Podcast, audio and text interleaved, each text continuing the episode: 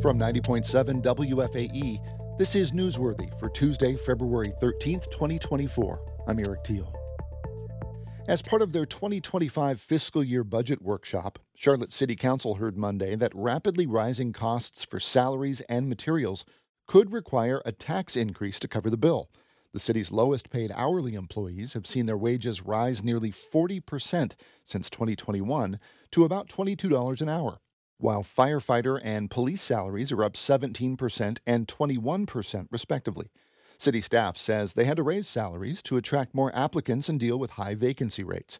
Meanwhile, the costs for key building materials have also jumped. For example, concrete pipe is now $138 per linear foot, up from about $100 in 2020. Even though inflation in the construction industry has normalized to those traditional levels of growth, prices are not returning to those prior year prices. That's Hannah Bromberger with the City of Charlotte's Strategy and Budget Department. All of that means the city is facing higher costs across the board. Charlotte City Council will work on their budget over the next few months and vote on a final budget with a new property tax rate before the next fiscal year starts July 1. Tonight, Charlotte City officials will hold the first of several listening sessions for the public on its new budget plan for the coming year.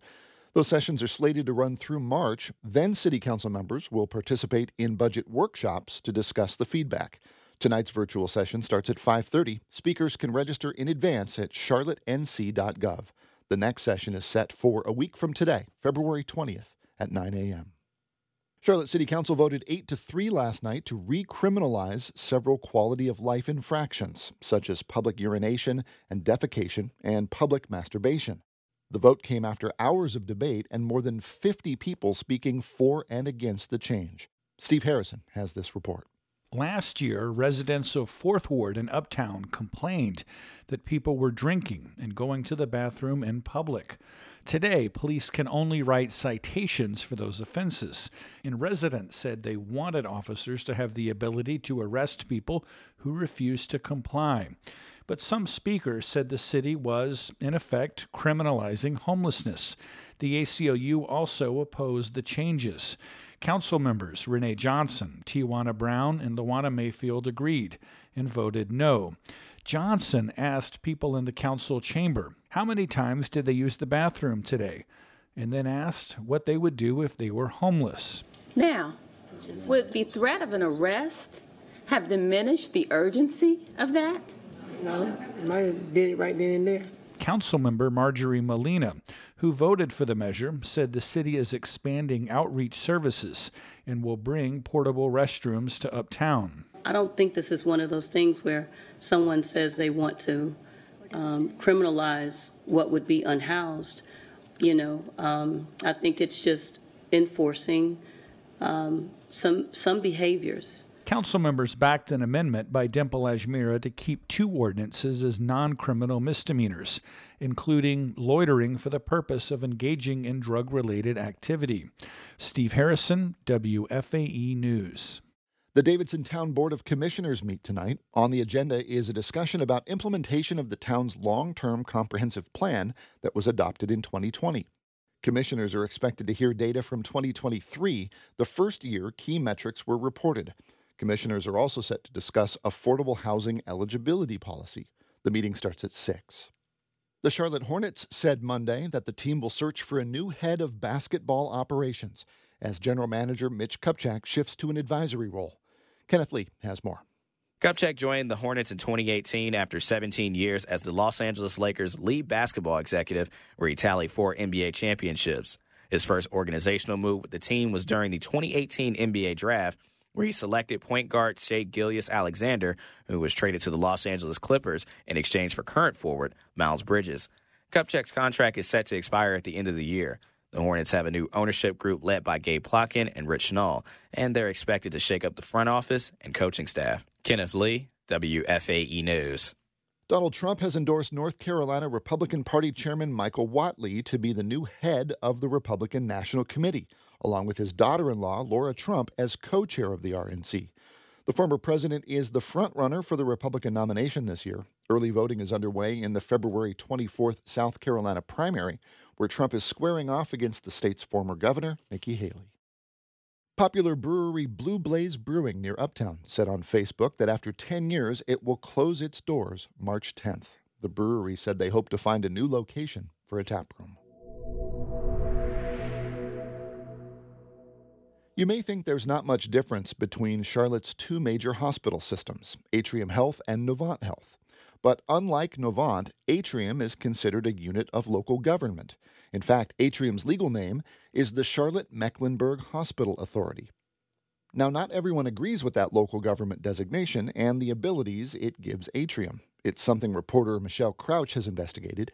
She wrote about it for the Charlotte Ledger Business Newsletter and NC Health News and spoke to our Marshall Terry about it. So let's begin with that local government designation. How did Atrium get it, and what does it entitle Atrium to? So, back in 1943, hospital leaders in Charlotte asked the legislator to create a special type of government unit called a hospital authority. And they said at the time that their goal was to keep the politics out of hospital administration. That entity, that status gives them a couple of pretty big benefits, Marshall. First of all, they have huge tax breaks. They're exempt from local, state, and federal taxes.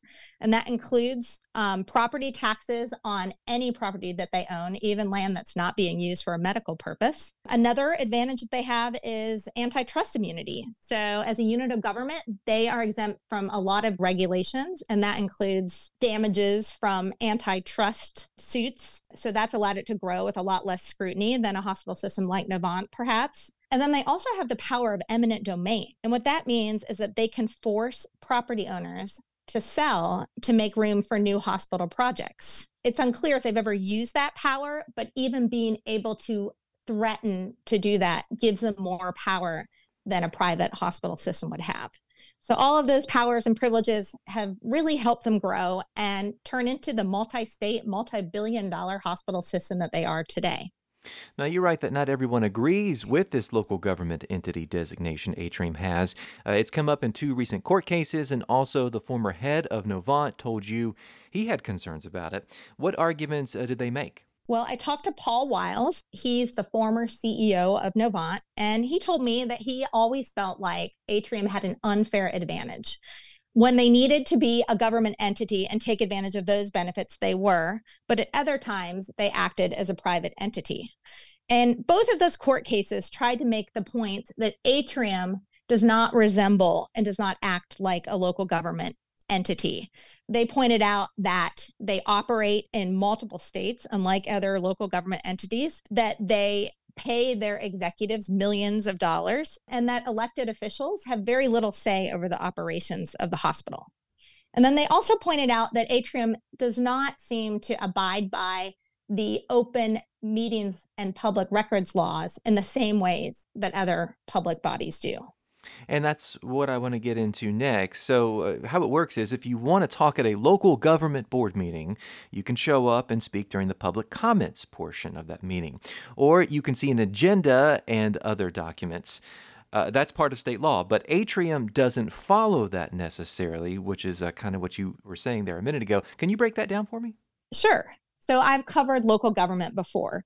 So, when I started covering the authority a little more than a year ago, I knew that they were a public body. First, I requested their agenda, and they told me that the agenda wouldn't be available until I arrived at the meeting.